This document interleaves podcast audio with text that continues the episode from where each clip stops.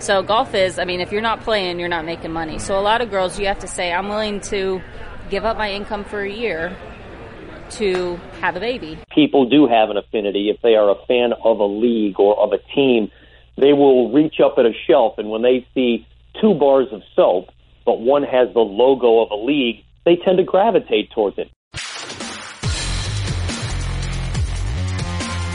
Welcome to the Sports Business Radio podcast. I'm your host, Brian Berger. You can find the Sports Business Radio podcast over 14 years, 500 episodes featuring conversations with people like Mark Cuban, David Stern, Jeanie Buss, Charles Barkley, Jack Nicklaus, and Kyrie Irving on iTunes or at sportsbusinessradio.com. We're ranked in the top 100 of the business news podcast section on iTunes. Follow us in between podcasts on Twitter at SB Radio. We've been named a top 50 followed by Forbes.com for three consecutive years and on Instagram at Sports Business Radio. Well, thanks for joining us on this week's edition of Sports Business Radio. Two guests for you on this week's show. First, Stacy Lewis. She's a 12-time winner on the LPGA Tour, a two-time major winner. She has been the number one female golfer in the world twice and the LPGA Player of the Year.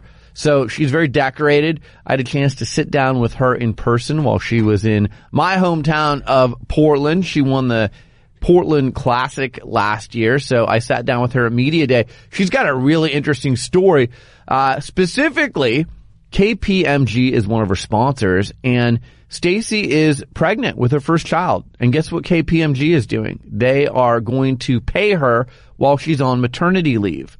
So it's a really interesting concept. I think this needs to be done more with uh, women's athletes who are playing professional sports interesting conversation with Stacy Lewis. That's coming up on our show this week. And then our friend Jim Kozimor. He is the chief strategy officer for sports ETFs.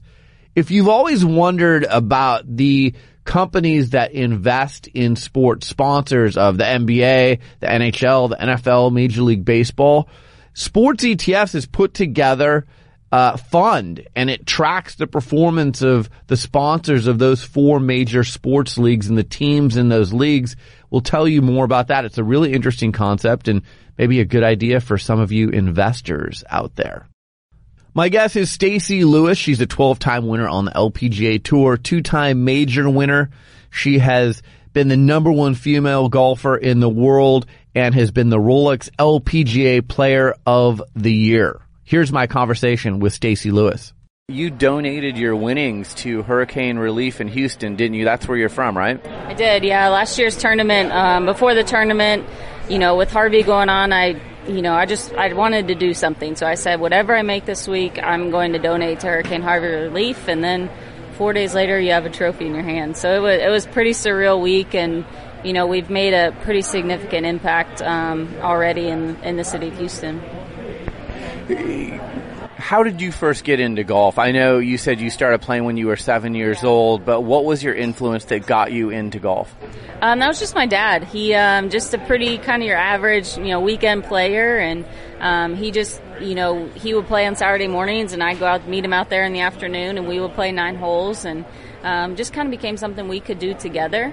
And then from there, you know, I just kind of slowly got better at every level. I was never that little kid that said I want to be an LPGA golfer. You know, I was just, I enjoyed my way up there. I wanted to get a scholarship to play in college, and then now we're out here doing this.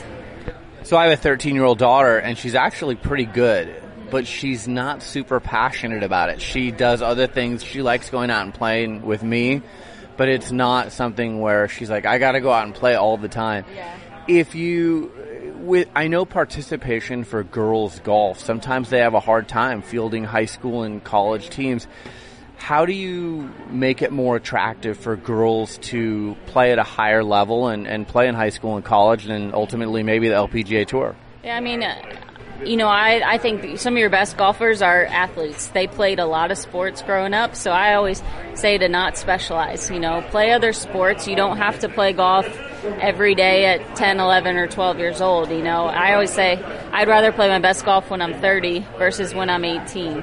So um, I would say play a lot of different sports, you know, be an athlete, and then once you get to you know your later years in high school, then let's start looking at things because there's so many college golf scholarships that go unused still. So um, there's a lot of opportunity out there in golf.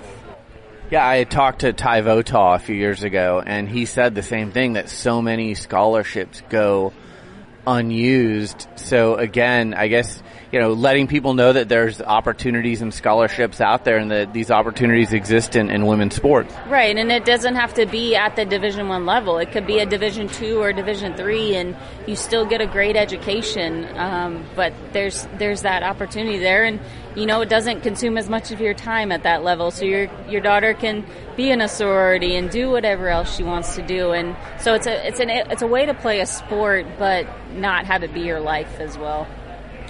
You are on maternity leave right now. Congratulations on on uh, having a daughter.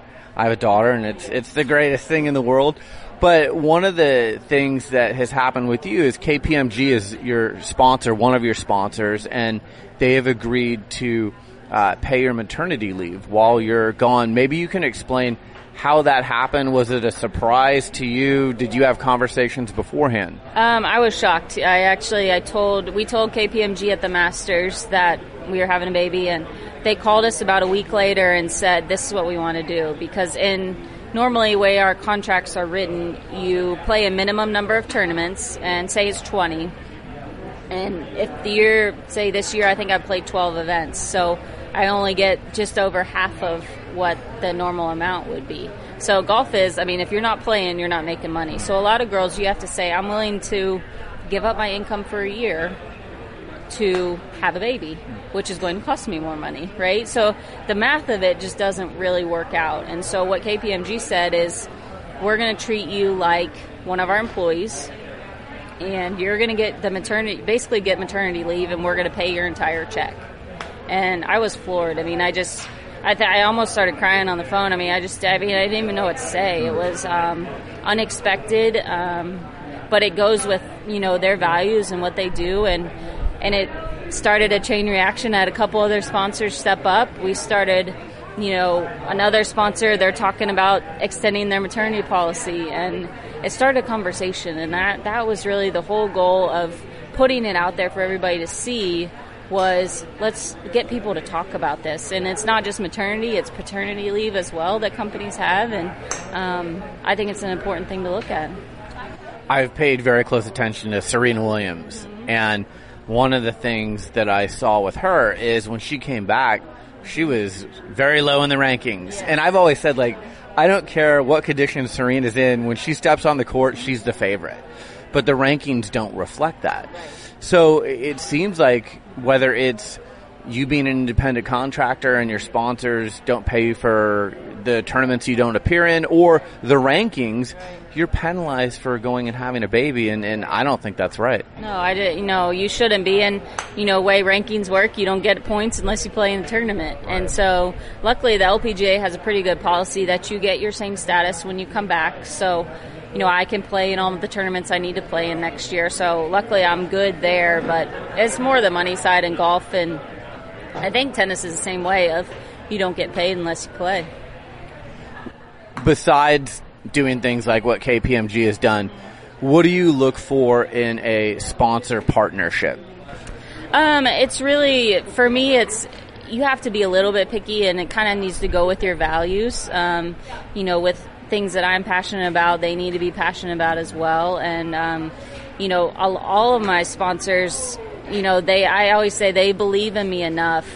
They've invested in me. They believe in what I'm doing and what I'm trying to do for the tour. And I'm pretty proud of the fact that Marathon, KPMG, Pure Silk, they all are title sponsors on the LPGA Tour. And, um, I don't know if that's me or what the influence is, but um, I'm just proud of the fact that they are making that investment in women's sports um, because it's it's become it's not it's not in the norm, but hopefully this trend, this women's movement, we keep things going in that right direction.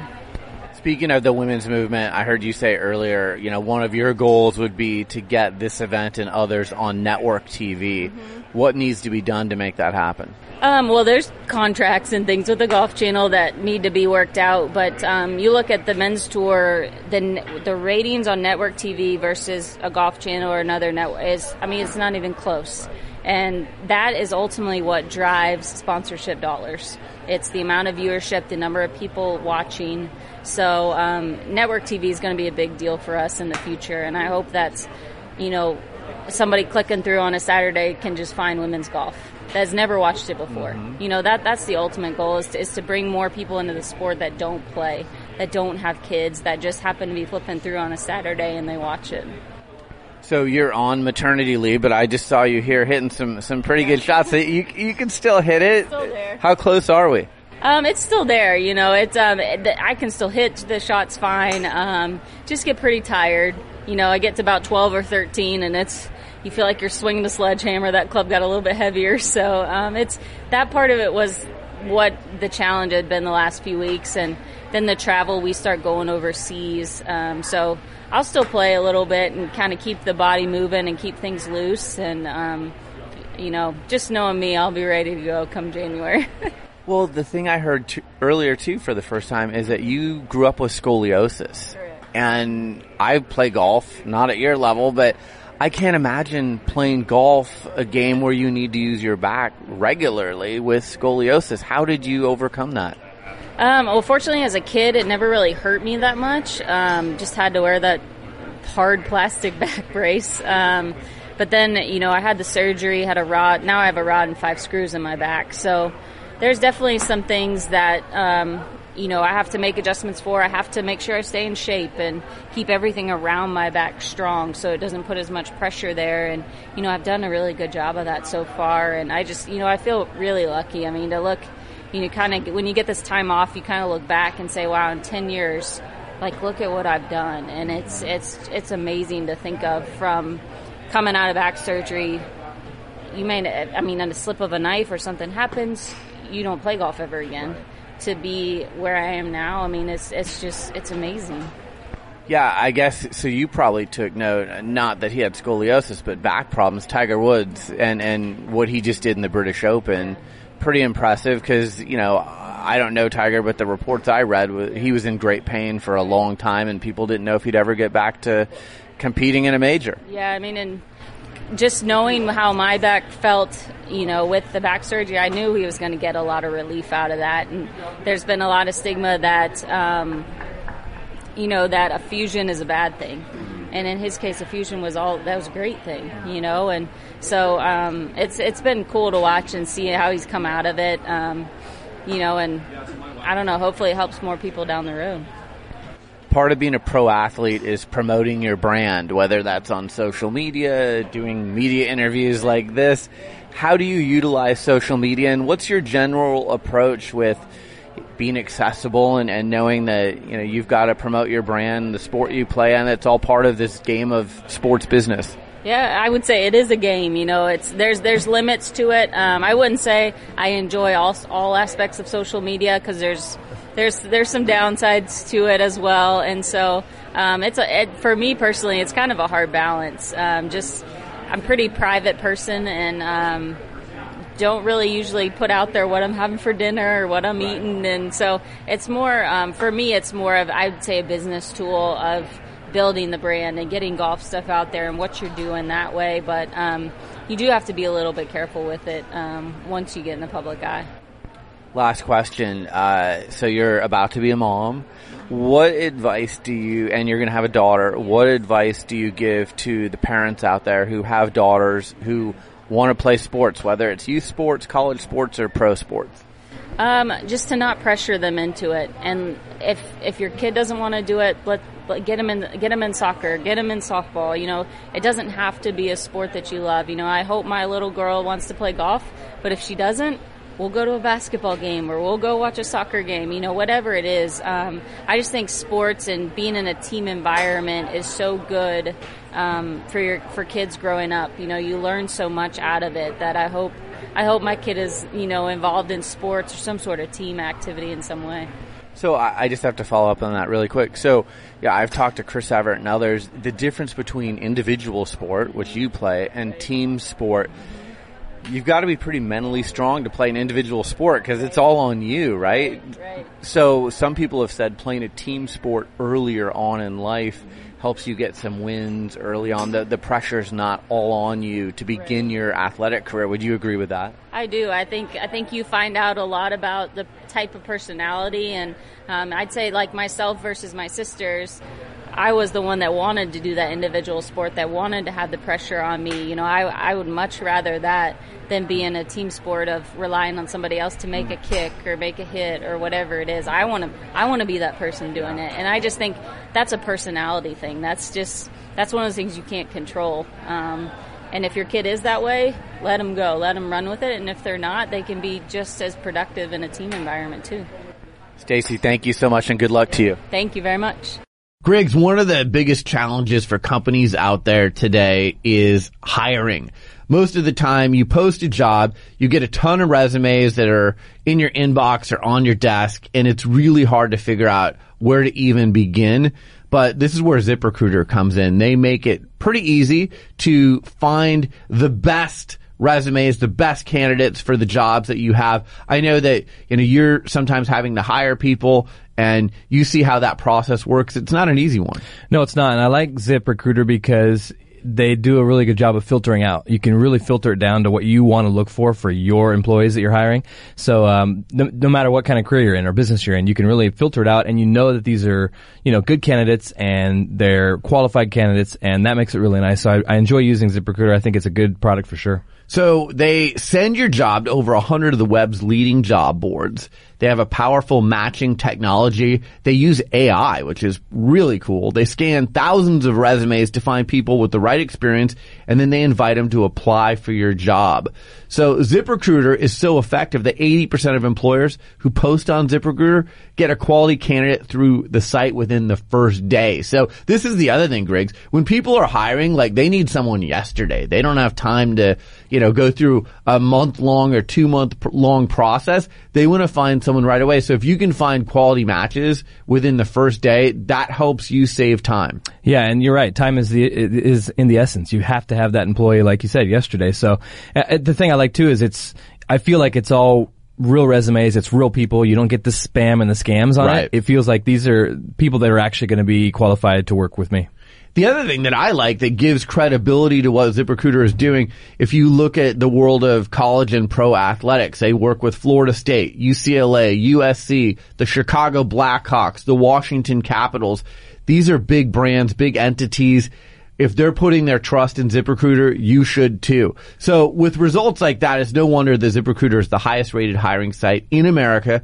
Here's the deal. Right now, our listeners, sports business radio listeners can go to ZipRecruiter and you can get it for free. So how do you do this? You go to ziprecruiter.com slash SBR, ziprecruiter.com slash SBR, like sports business radio, and you can try ZipRecruiter for free. I promise you, whether you're posting for a job or you're looking for a job, this is going to be a tool that you're going to thank us that we introduced you to. ZipRecruiter, it's the smartest way to hire. My guest is Jim Kozimor. He is the Chief Strategy Officer for Sports ETFs. You can find them online at sportsetfs.com. Longtime sports broadcaster. You can follow him on Twitter at Coz NBCS. Jim, thanks for joining us on Sports Business Radio. How are you? Brian, I'm doing great. It's an honor to be on with you guys. I'm a big fan. Well, thank you. Yeah, I'm a big fan of your work too. You've done Olympics and you've done a lot of amazing uh, things in the world of broadcasting, but you're now working with sports ETFs as their chief strategy officer, as we just mentioned. Explain to our audience what sports ETFs is, because when you told me about this, I thought, wow, that's pretty cool. Yeah, it's pretty interesting, Brian. You know, as you mentioned, I've been in sports for a, a long time. I've been a sports broadcaster for over 30 years, and I'll be entering my 24th year in the NBA this upcoming season. And along the way, we always get inundated with the business side of sports. And I kept seeing year after year all of these different core four major sports leagues. The revenue continues to grow. And I kept wondering, why are all these companies continuing to give money to these leagues? What's in it for them? Do they just want to meet the left tackle and get a nice picture taken during training camp, or maybe get a chance to go to a practice and see guys up close and personal? Well, it had to be more than that. It had to be, is it good for business? And so we tried to come up with a way, a method that could judge or gauge the success of corporate partnerships with the core four U.S. Uh, sports leagues. And we were able to do that by tracking stock prices. And so we built about 20 to 25 different indices to try and see what was the most true version of that. And so if we took all of the corporate partners for the four leagues, and those are the corporate partners that are able to utilize the, the logo or the shield of the four leagues, we took took them and put them in a basket. We started to track their uh, stock prices over a number of years, and what we found was that these companies, which are major large cap companies for the most part, have a little bit of an advantage over other companies in their sector, and it helps their stock price and their bottom line. And it was really fun to watch, and we were went officially up and running on July 11th of 2017, and in the last year we've seen an amazing amount of growth among the leagues. And it's really interesting to see the differences in those four leagues as well, Brian. Jim, let's start with who are some of these companies? Give our listeners some of the companies that are part of this index. Yeah, it's interesting because there are many that you would really consider, Brian, that be, would make sense. Nike is a part of it, Coke and Pepsi, Budweiser. Uh, but then you start to look at all of these sports and how they're starting to advance a lot of their techniques of marketing and sales. And what they're doing is creating new categories. And so you're starting to see a large influx of tech companies becoming more and more involved. Apple is a part of it. You've got Microsoft involved in it. You've got Amazon through their streaming rights, and they also have a data deal with one of the core four leagues. Berkshire Hathaway through their insurance product. So it's it's companies that you would understand, clearly use most each and every day, and then there are some that are starting to gravitate towards sports, understanding that when a business like Amazon, which is so enormous, tries to find a new way to gain revenue share, and they're choosing to go to the sports route, you know there's something to it. And so uh, right now there are about 75 different companies that are publicly traded that are partners with the four leagues, one of the four leagues. Overall, there's a little over 100 of those, but some of those, Brian, are private companies, so we can't track those as well. But we're able to track those companies that are publicly traded, and it's a great mix of different sectors throughout the uh, investment industry. So, Jim, if I'm an investor, am I correct in saying that if I purchase FANZ is the, the ticker symbol, if I purchase that, does that put all of the, does it aggregate all of these companies into uh, one index or one fund and then that's my, my stock, so to speak, or my fund that I own?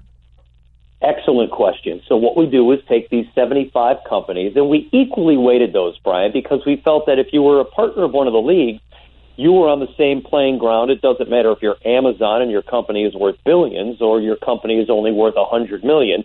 You still are on the same playing ground. So it's an equally weighted index that we've put together. And that's exactly it. It, it has become an ETF known as FANZ, F-A-N-Z. And in the first year, year to year, if you take a look at the performance of those companies who are uh, involved in sports against the broader index of the S&P 500, uh, the uh, Pro Sports Sponsors Index outperformed the S&P year to year by over two and a half percent and there's a 3% dividend on top of that. Hmm. And so you're looking at a, a really nice return for these companies. So that's how it would work out in the form of an ETF. That's really interesting. It's an interesting concept, but you know, I agree with you. I think people who have an affinity for sports, they also seem to have an affinity for the companies that support or sponsor sports. Have you seen that?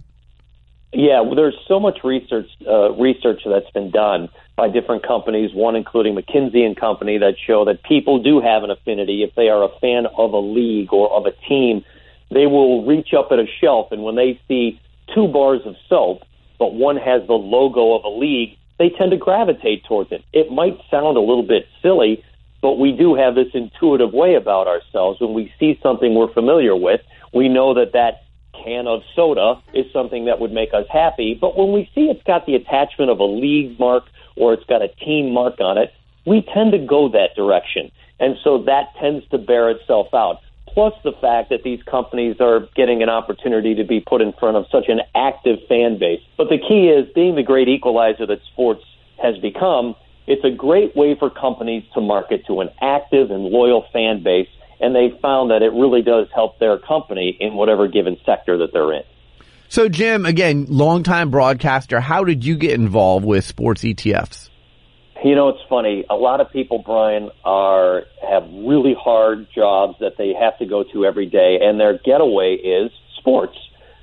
You and I love sports, and I'm blessed enough to get a chance to work in the sports industry and have done so for a number of years.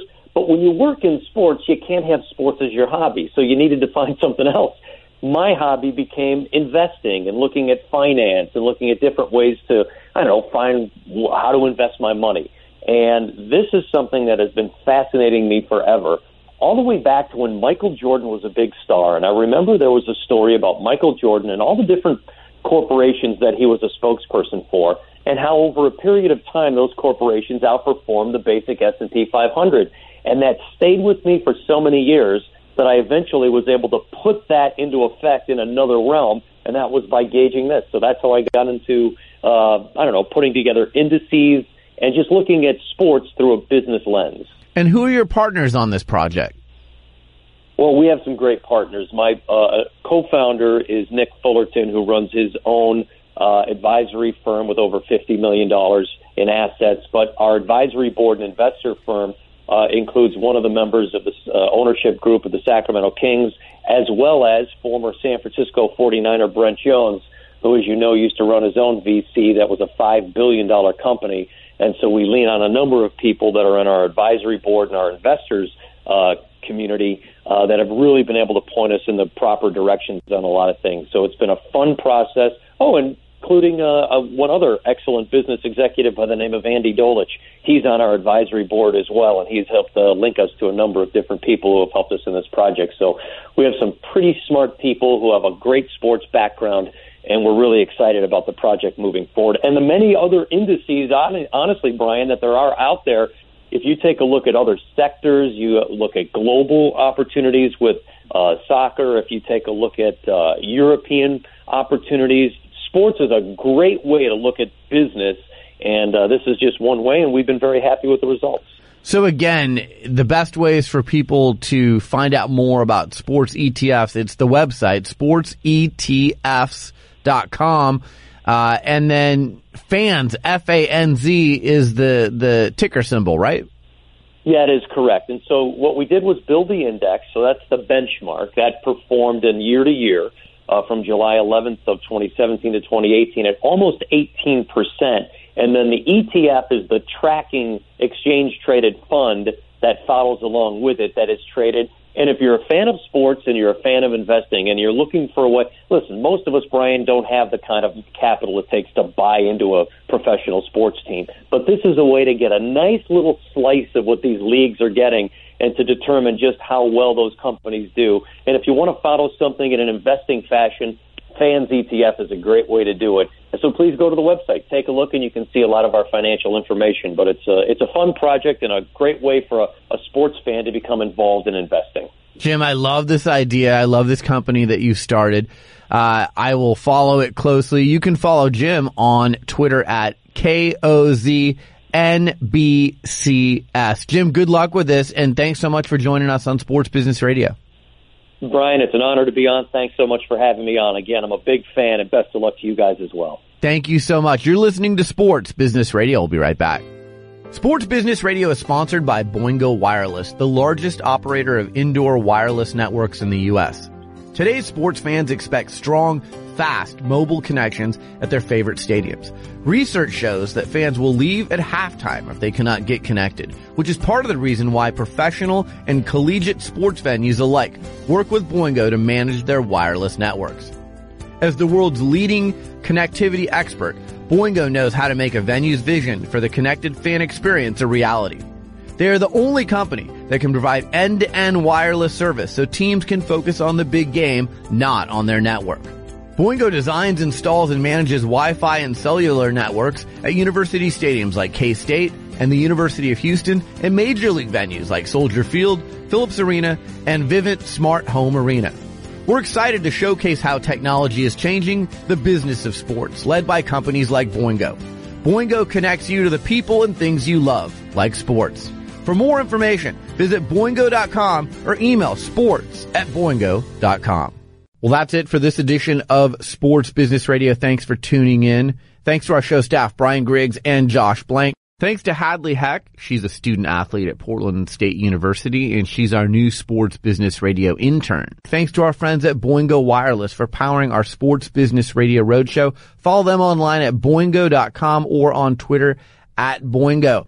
I want to welcome ZipRecruiter to our family of sponsors again. Really happy to have them on board. My listeners can try ZipRecruiter for free at this exclusive web address, ziprecruiter.com slash SBR. That's ziprecruiter.com slash SBR. Happy to have them on board.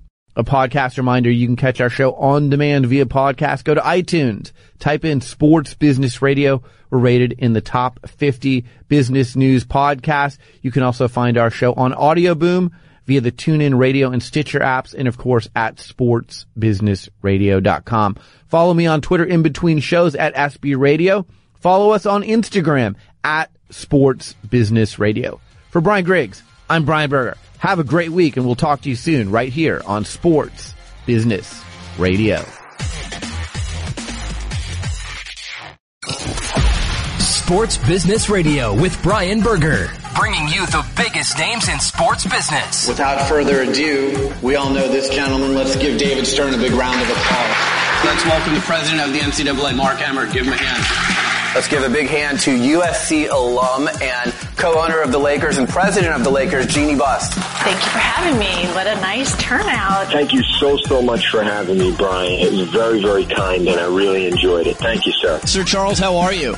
I'm doing good, man. How you doing this morning? Today's guest is Memphis Grizzlies head coach David Fizdale. You're the man, Bird. My guest is tennis icon Chris Evert. It was very interesting. You asked great questions, so thank you very much, Brian. Pleased to welcome to the show Kyrie Irving, the number one pick in the 2011 NBA draft. Thanks for having me. I really appreciate it. I'm happy to be joined by Pete Carroll, the executive VP of football operations and the head football coach of the Seattle Seahawks. Coach, how are you? Doing good. What's going on? Dallas Mavericks owner Mark Cuban. Mark, thanks for joining me. My pleasure. Visit sportsbusinessradio.com and subscribe to our iTunes podcast. Follow us on Facebook, Twitter, and Instagram. Stay connected to the business side of sports only with Sports